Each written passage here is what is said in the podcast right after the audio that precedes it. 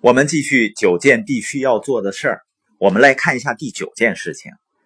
因为现在是社群经济时代啊，所以我们第九件必须要做的事儿就是一定要建立你自己的社群，因为这是这个时代所赋予每一个人的机遇。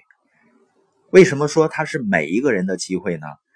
因为社群经济它有一个最大的特点，就是它能够给普通人赋能。你看，过去除了大牌明星以外，一个普通人你想要拥有自己的粉丝群体，根本不可能的。而且呢，通过社群聚起来的人呢，还是志趣爱好相投的。那成功的社群最重要的是什么呢？就一定要有高质量的内容和高品质的运营。所以呢，怎样保证持续的高质量的内容生产，是每个内容社群。都要面临的最重要的问题，那内容呢，一般都是最好要个性化，也就是说，你可以为用户提供独特的内容和价值。比如说呢，有健康饮食类的社群，他们呢就是不断的分享健康饮食方面的内容来吸引用户。除了你的内容要足够有个性、足够有吸引力，还需要在线下有情感的连接。这样呢，就会形成足够大的粘性。所以呢，社群是内容是引力，运营是关键。这个内容呢，它不一定说都得自己来做，而是可以借助一些自己喜欢的、有吸引力的内容来建立自己的社群。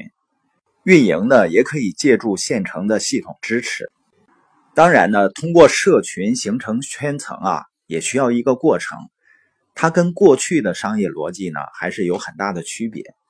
过去呢，很多人可能是在经营的过程中，会把利润放在第一位，人放在第二位，而社群经济呢，是一定要把人放在第一位的。这里的重点呢，一定要意识到，社群经济它是一个时代，它不亚于十五年前、二十年前电商的机会。就像你当年没有做电商。并不意味着你今天不会在别人的电商上去消费一样。你今天不做社群呢，你未来也会在别人的社群里消费。社群经济之所以拥有大量的机会呢，一个就是因为我们现在处在一个过剩的时代，我们都希望能够快速准确的发现我们喜爱的产品和内容，而社群呢，它是一个天然的过滤器。所以呢，未来社群将具有越来越大的重要性。